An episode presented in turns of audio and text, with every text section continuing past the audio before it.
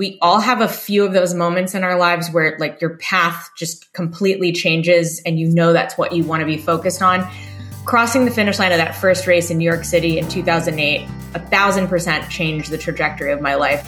I won't say I completely lost interest in competing solo. I still did a bunch of races by myself, but I knew that this is something I wanted to do. Welcome to the Mitlin Money Mindset. This is a podcast that's all about getting your mind right when it comes to all things money. In every episode, we go deep with engaging guests who provide tangible takeaways and a whole lot of joy along the way. I hope you enjoy these conversations as much as I enjoyed having them. Let's dive into today's show.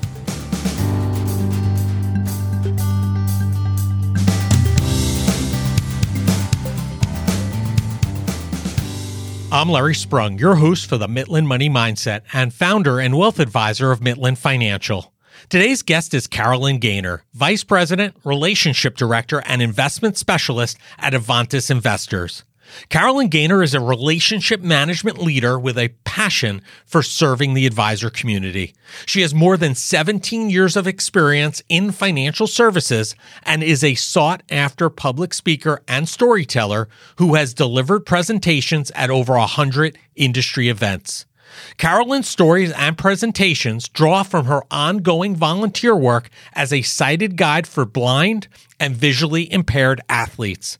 She is an accomplished endurance athlete who has been competing in triathlons for over two decades. Part of her passion for endurance sports is giving back. Caroline enjoys guiding blind and visually impaired triathletes through Ironman triathlons, and she is a two time Race Across America team finisher. Listen in for some great takeaways about someone that has taken her professional interests and found a way to weave in her personal stories from assisting those that are visually impaired and blind to helping those that she serves.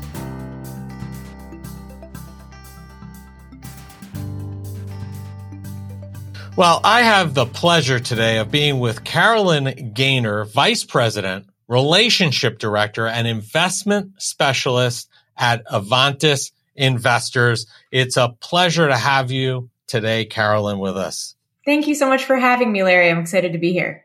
Yeah, I am so excited to have you. And I know a lot of people are probably thinking that this is going to be investment related because of who you are and who you work for. But I was so enamored with your personal story and stuff that you're doing on a personal level. I was like, man, I got to have Caroline on the show. So thank you for coming on and being willing and open to sharing your story with us today.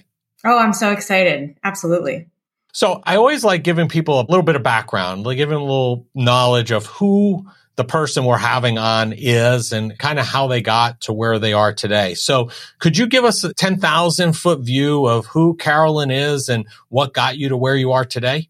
Well, what got me to where I am today is a lot of grit, a lot of failures, and then persistence, which I guess goes along with grit. In terms of professionally, what got me to where I am today is I went to a great college. I was very, very lucky to do that. And I worked at a lot of jobs in my 20s that did not resonate with me. And it took kind of taking a full step back from the financial services industry working at a bike shop in Austin, Texas. I kid you not, I moved from New York to Austin. And that's where I met a woman who really taught me about financial advisors and let me know that there were firms out there that support financial advisors. So I really found my calling in my early 30s. And I love to share that because if there's anyone who's listening who is still trying to figure out their path, it's never too late. So you don't have to have it all solved before you go to college, freshman year, I guess. Absolutely. I do not understand people who do have it figured out that young. It took me longer than most, but yeah, that's wild to me. So what type of roles did you have prior to the bike shop and then finding your role here to where you are today with Avantis? In my early 20s, I was working at a couple of asset managers, a couple of banks, but I sort of made that mistake where you think that if you switch jobs, the next one will be better but really you have to look at yourself and think about what you actually want to do and what motivates you before you can make any type of job change. So I definitely did made the mistake of moving around too many times. In my 30s, I joined uh, DFA Dimensional Fund Advisors and was there for six and a half years. And I loved the work I did there. But when Avantis Investors launched four years ago, I knew that that was the place I wanted to be. And I focused really, really hard on getting a job there. And it's been a fantastic almost three years. So I'm super grateful to have had the roles I've had. Awesome. So one thing that I understand from what I've seen you speak about is that sports have played a major part in your life. I think that's not really uncommon to a lot of people in the finance profession in, I guess, a lot of different roles, right? I think anybody who's an athlete, it ends up playing a big part in their life. How do you think sports have shaped who you are today? And maybe share what sports. Absolutely. And you know, I think one of the mistakes people make, I don't even know if it's a mistake, but it's so easy when you start working to sort of give up on your hobbies and the things that bring you joy outside of work. So one of the reasons I really enjoy being on podcasts, especially is sharing that you don't have to give up yourself outside of work to be successful. And I don't think I would be successful in my professional life if I hadn't continued competing outside of work, which I really have since I began doing sports when I was younger. Probably the sport we'll talk most about today is triathlons. And I've been competing in triathlons for 23 years. I'll be 40 in December. So it's been a really long run. So that's a swim followed by a bike and then a run. That's the general order of the sports. What people who have seen me present before know is that I've done several Ironmans as well, which relates to a specific distance, which is a 2.4 mile swim, 112 mile bike, and then a 26.2 mile run. I've been racing pretty consistently since I was 23 and I've continued to do so throughout all of the different jobs that I've had and even since becoming a mom. Were you a runner, a biker and a swimmer before putting them all together or was it you kind of just set out to go down this triathlon iron man iron woman route?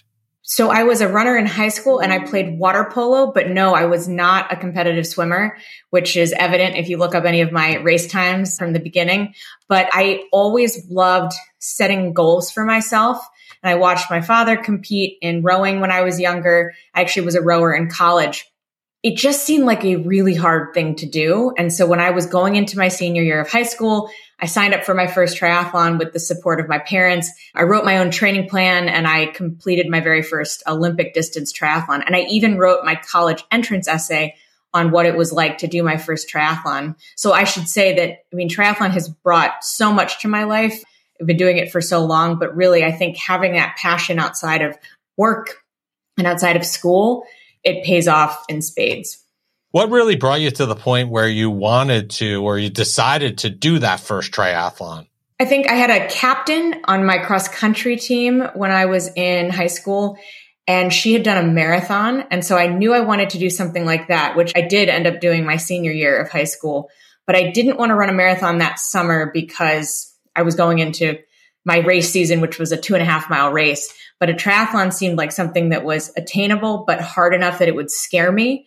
But honestly, having a role model, I hope that I've been a role model to others in the past, but just seeing somebody who had set a goal for herself and accomplished it, it really made me want to challenge myself and give me something to be motivated to train for over the summer.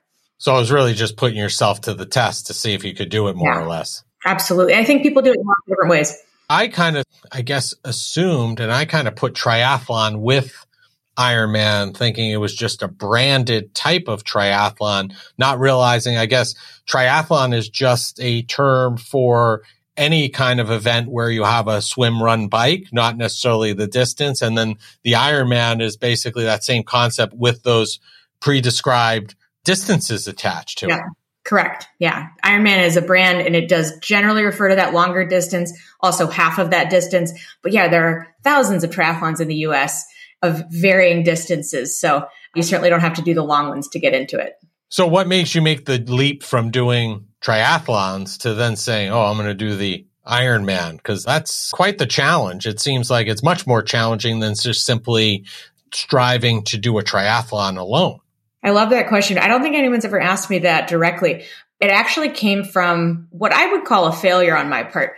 I had been a rower in college and that was the thing I wanted to do in college more than anything else. And I rowed all throughout freshman and sophomore year and through most of my junior year, but I was having disagreements with the coach. I had feelings that she wasn't putting the athlete's best interests at heart. Whether that was true or not, that was my perception. So I really didn't feel like I could continue on that team. Now, quitting a college sport, especially a D1 college sport, it's a big deal. I had never been a quitter, but I knew I needed to leave the team. But when I decided to leave, I said, all right, I'm going to sign up for an Ironman because the last thing I wanted was for anyone to think that I had quit this team to just drink or party, which was kind of the reputation people who quit earlier had gotten. And for the record, I don't think that's why a lot of people quit. There are many reasons to quit and it's totally okay. But for me, I had so much pride wrapped up in it that I said, all right, I'm signing up for an Ironman. And I even chose a charity to fundraise for. And it was one of those big, huge goals that was absolutely terrifying to me. So I basically, six months after I quit, I did my first Ironman. First and only wow. solo wow. Ironman for the record. oh, that was your only solo? Yeah. Yeah. Wow. Wow. And in terms of making that leap and making that challenge to yourself, just out of my own personal curiosity, what kind of lead time do you give yourself to say, Hey, I'm going to do this Ironman? And what kind of lead time do you give yourself to train to be prepared for that?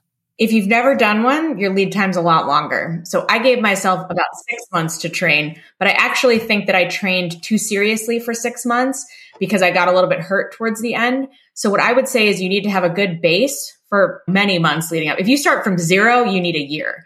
If you start from a decent base where you can do an Olympic distance triathlon and you're comfortable running six miles and biking 40 miles, four months of consistent training, but you really kind of want to get to that general base fitness before you start ramping up. You don't want to be putting in 12 to 15 hour weeks, or at least that never worked for me, putting in that many hours a week while working and doing school for like five or six months everyone has different abilities to handle training volume, but I've always been sort of on the minimalist side that I'd like to have balance in my life. I couldn't even imagine taking on that task personally. It seems like it's such a high hurdle and just seems like, first of all, the swim terrifies me, especially an open water swim. I know that we've seen the Ironman at Lake Placid. Mm-hmm. People have a tendency to like that a little bit better if they're a weaker swimmer because it's a lake swim versus an open water swim. The open water I could never do. I'm not a strong enough swimmer and I'm not comfortable enough with swimming in open water to probably take that on. So I, you I could do it. Of- you could, but you have to want to. And if you don't want to, that's totally valid. But I thousand percent, if you got the right coach, you could. But again, not okay. wanting to is totally fine. I probably am not want to then for sure. So one of the things that we talked about when we met was that you became a triathlon guide in 2008. And I think this is amazing. Can you share with our listeners what this is? Cause I want them to understand what it is, what it's about, because I really think it's truly amazing. Cause when you were telling me I didn't even realize this was a thing. Yeah, when we've buried the lead. So if anyone a few minutes ago heard me say, you know, I did one Ironman solo, that's because in 2008, I really shifted my focus in the sport. Since 2008, I've been guiding blind and visually impaired triathletes. It's very common that people haven't heard of this as a sport, but what's really fantastic is now the Paralympics is starting to get more coverage. So para really refers to anyone who's an athlete that has a disability of any kind. So if you are missing a limb or if you use a wheelchair or you have a mobility impairment or your vision impaired, you're sort of competing in the para category. Now, for blind and visually impaired athletes, they are generally totally non-disabled with the exception of their vision. And so when they compete, they have to have somebody serve as their, as their eyes, if you will. So what we do is in the triathlon, I'm connected to them the whole race. So on the swim, we're using a tether we're tied together either around the waist or around the thigh. And the bungee sort of prevents them from going out into the middle of the body of water. And then my body is the barrier on the other side. On the bike, we ride a tandem bike. The pilot sits in front. So the guide is the pilot. We sit in front and the athlete sits in back, but we are both putting out tons of effort. So we are absolutely both powering that bike. And then on the run, we're tethered again, either around the wrist or around the waist, depending on the athlete's preference.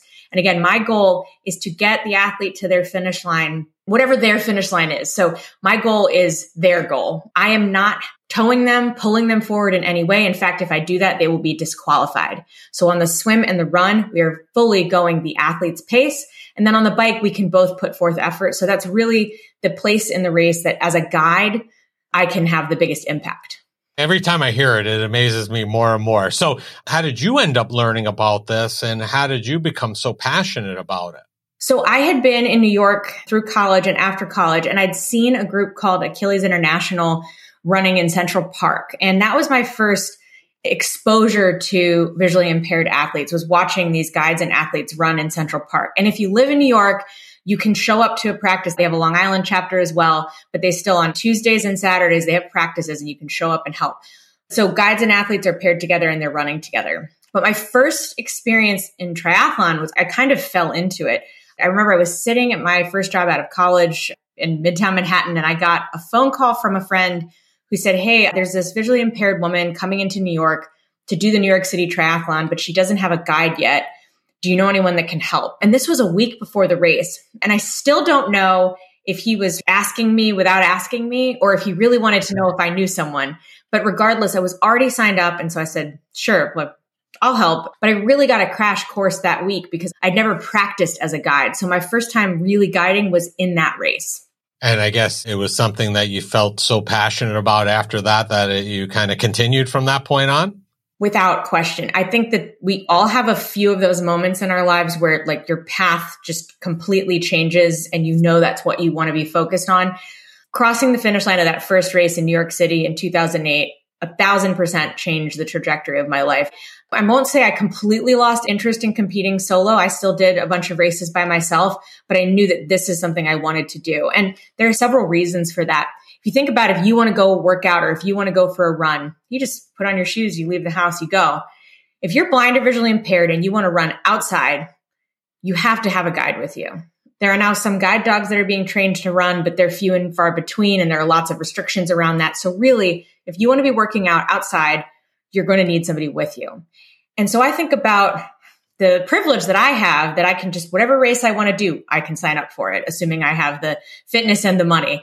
But blind athletes need an army of guides to help with all their training. They need somebody reliable for race day. They always have to take other people into account. And so for me, it's if I am capable of doing this and I can help an athlete get their workout in or get their race in, that's something I really wanted to do. And there's nothing better than crossing the finish line right next to a good friend. It's just the most wonderful feeling in the world.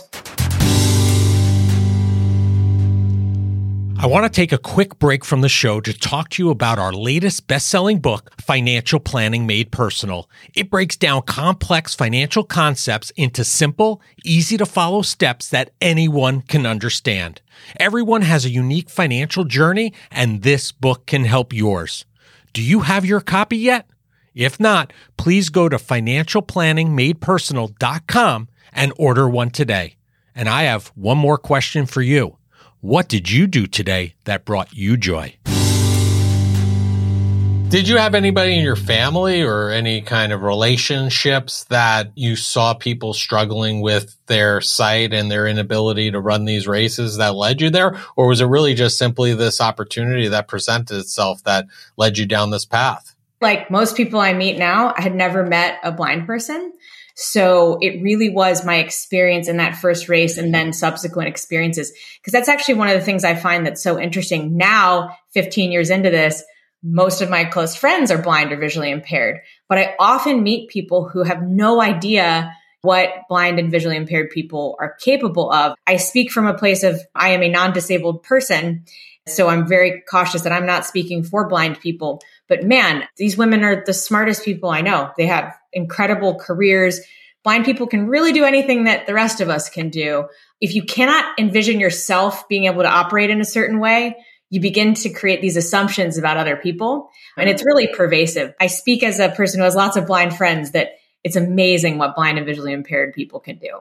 Great stuff. Great stuff. So how do they go about identifying an athlete to pair you up with? How does that pairing process work? Well, it's funny. I mean, if you think about that very first story, that was crunch time, right? There was a few days before the race. Yeah, that was just luck, right? yeah, and back in the early days, in people have been guiding before I began, of course, but it was very sort of if you had someone local and you tried to reach out to them and you kind of did whatever you could, we were making it up as we went along. Now, 15 years in, there are into my guiding career, there are a bunch of organizations, some regional, some national. There's a database called United in Stride where athletes and guides can come together and be paired up based on location and paces. And then frankly, social media has been the absolute best way for me to be connected with athletes and for me to connect athletes with other guides because it's the network that I've created online is I found guides last minute for marathons in the most random locations for people.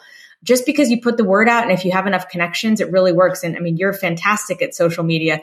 I know why some people are reluctant to use it, but for me, I've just seen so much benefit from that power of the online community.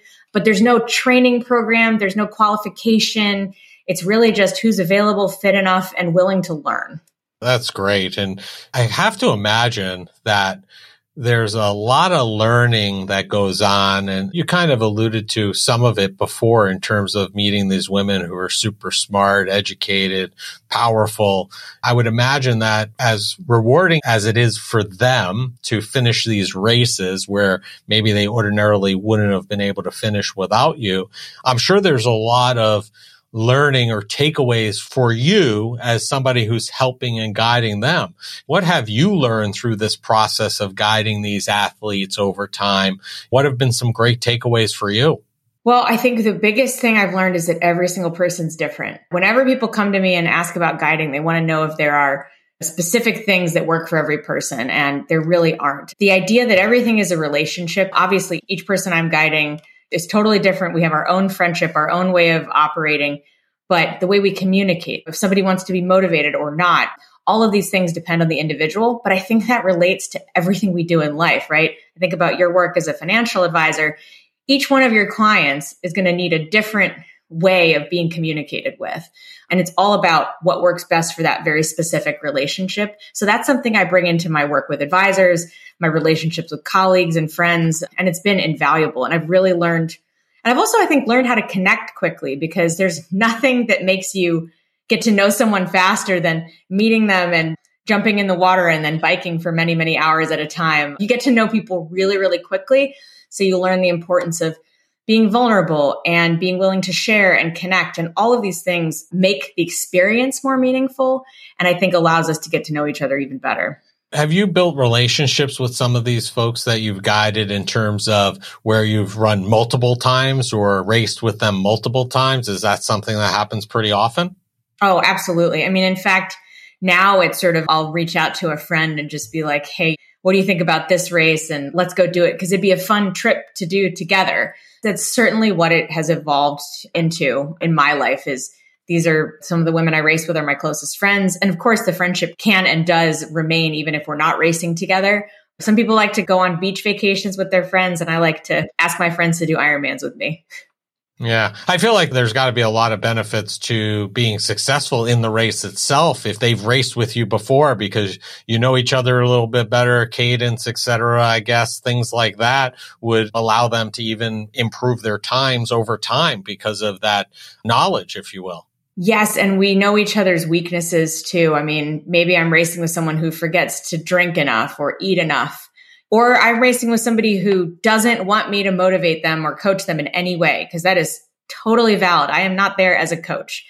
Or somebody really wants me to help calm them down if they're freaking out, or I'm in the pain cave and I need them to sort of give me a pep talk. Because, of course, I'm human. This isn't just me helping out in every situation. I've absolutely needed help in situations. So you're totally right that the more you race with somebody, the better it gets. Uh, so listen, I want to pivot for a minute now into more of your professional side of things because I think that there are many in our profession working to expand the presence of diversity specifically women in particular. I know you mentioned your first stop in the financial realm was through DFA. You may have mentioned somebody helped you get into there. What was your entree into the profession? How did that kind of look for you in terms of getting into finance for the first time? I mean, I worked in finance all throughout my 20s, but it was different types of jobs. And my first move into asset management in terms of the mutual fund ETF industry was, yeah, when I moved to Texas and I met a woman who was in that external sales role, who was a bike racer. I would not be here without her. So, Ivana, if you're listening, thank you again. She said, You're totally capable of doing this. You're qualified.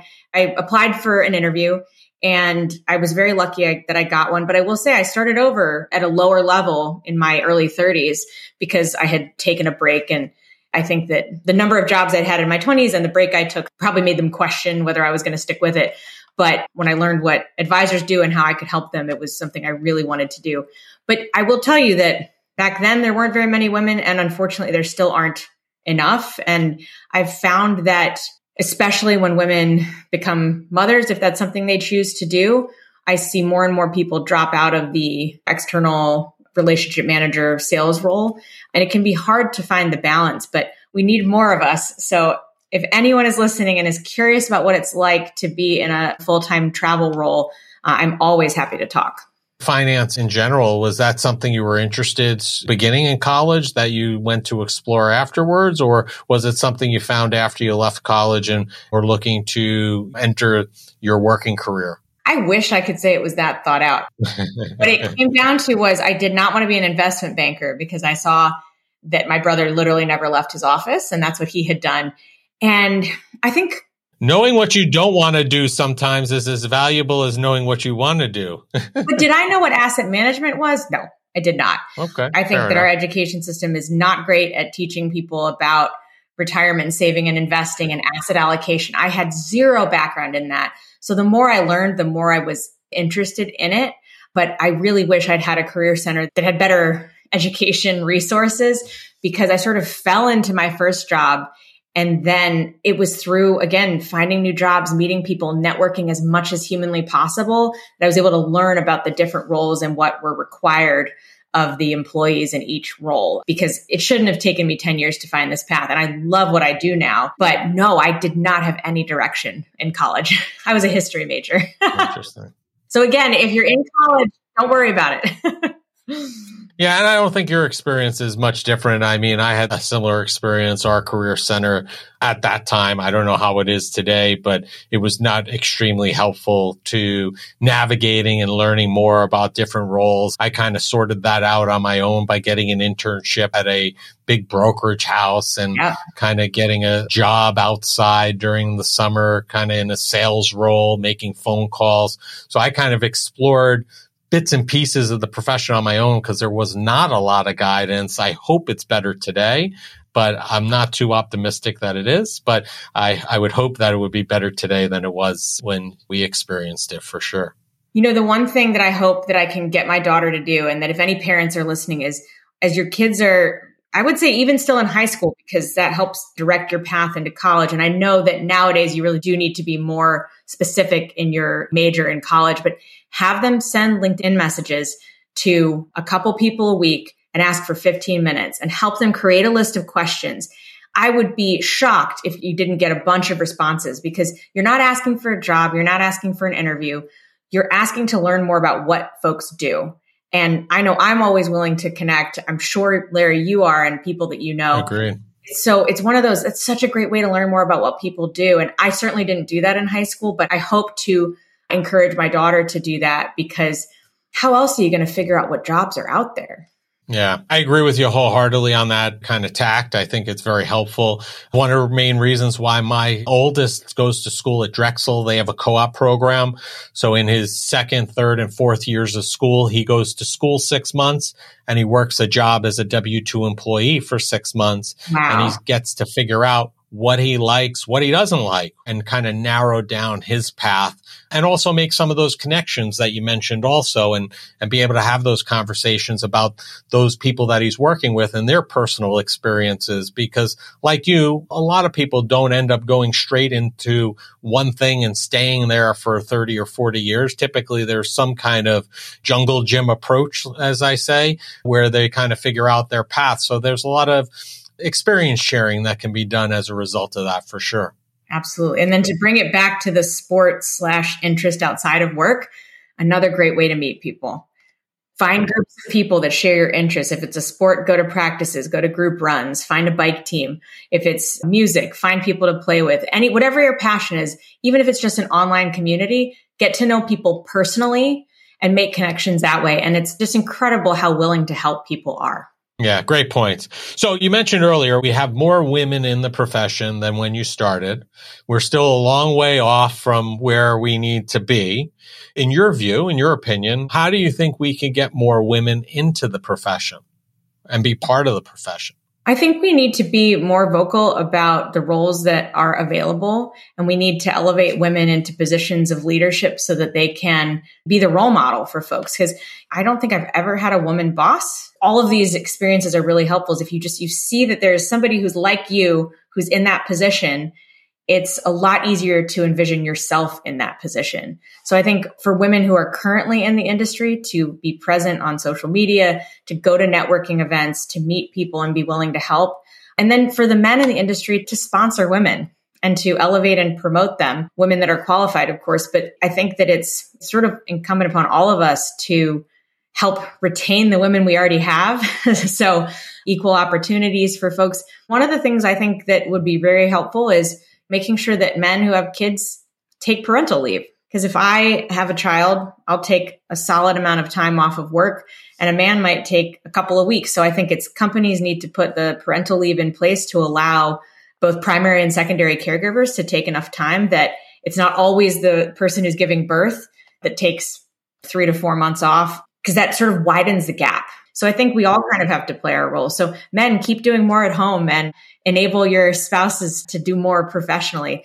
Frankly, the reason that I'm able to do what I do is because I have a fantastic husband who supports my career and that enables me to travel. So I am very fortunate because I think it would be really difficult if I didn't have a good support network at home. I think that's a great point and, and, amazing. And I know one of the things that we're proud of being a Carson partner firm and Carson, along with some other very large firms in the profession, started last year. And I think 2023 is the second year of hosting Excel Represent, which is basically a couple of day event to highlight women in the profession and engage women in the profession in order to encourage more women to enter and explore the profession. So I'm pretty proud that they have that involved. And if you're not involved in it, you might want to take a look at it because it might be something of interest to you and to other women who have an interest in the financial profession. I think it's a great way to connect, network with, and see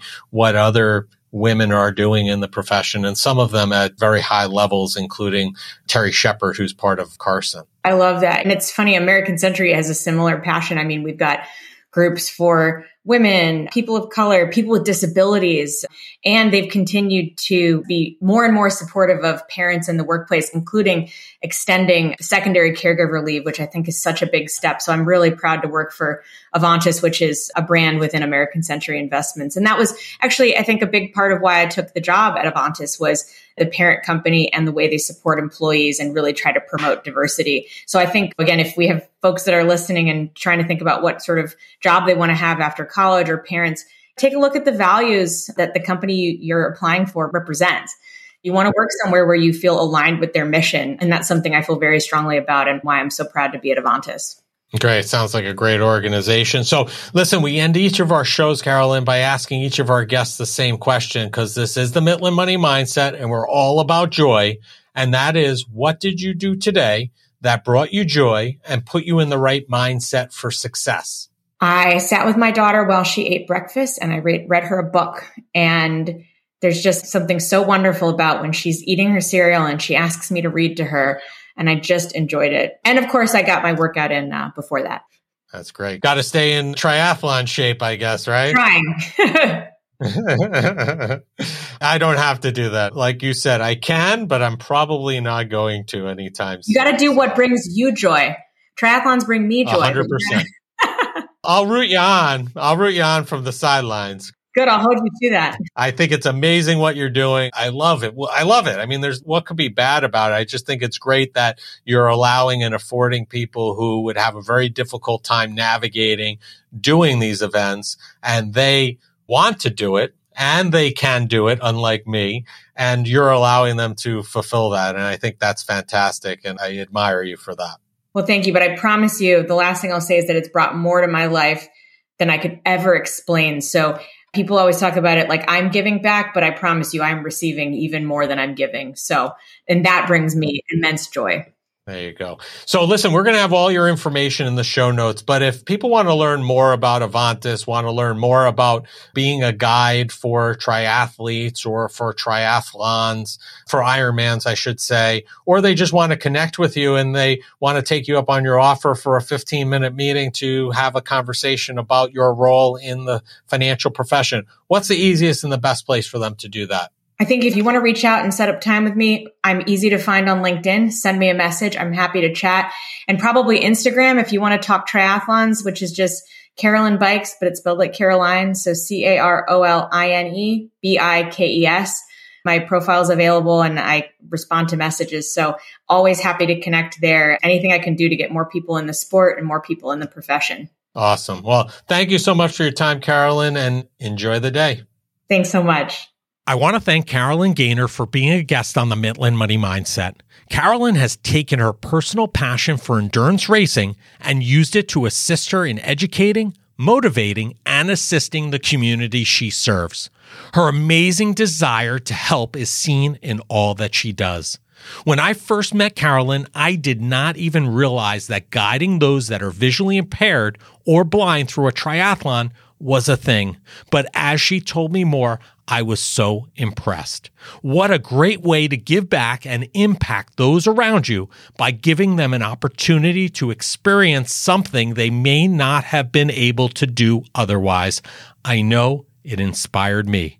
Caroline Gaynor and all she is up to can be found across most social media platforms. All the contact information needed to find her can be found in the show notes. Thank you for joining us this week on the Mitlin Money Mindset. Make sure you visit our website at mitlinmoneymindset.com and smash the subscribe button so you don't miss a show. We encourage you to help others find our valuable content and please don't keep us a secret. You can also schedule an Is There a Fit call right from our website or by using the link that you'll find in the description section of your podcast player or app. And be sure to join us for our next episode to learn more about getting your mind right when it comes to all things money. The opinions voiced in the Mitlin Money Mindset Show with Lawrence Sprung are for general information only and are not intended to provide specific advice or recommendations for any individual. Past performance is no guarantee of future results. All indices are unmanaged and may not be invested into directly. Investing involves risk, including possible loss of principal. No strategy ensures success or protects against loss. To determine what may be appropriate for you, consult with your attorney, accountant, financial or tax advisor prior to investing. Investment advisory services offered through CWM LLC, an SEC registered investment advisor. Guests on the Mitlin Money Mindset Show are not affiliated with CWM LLC.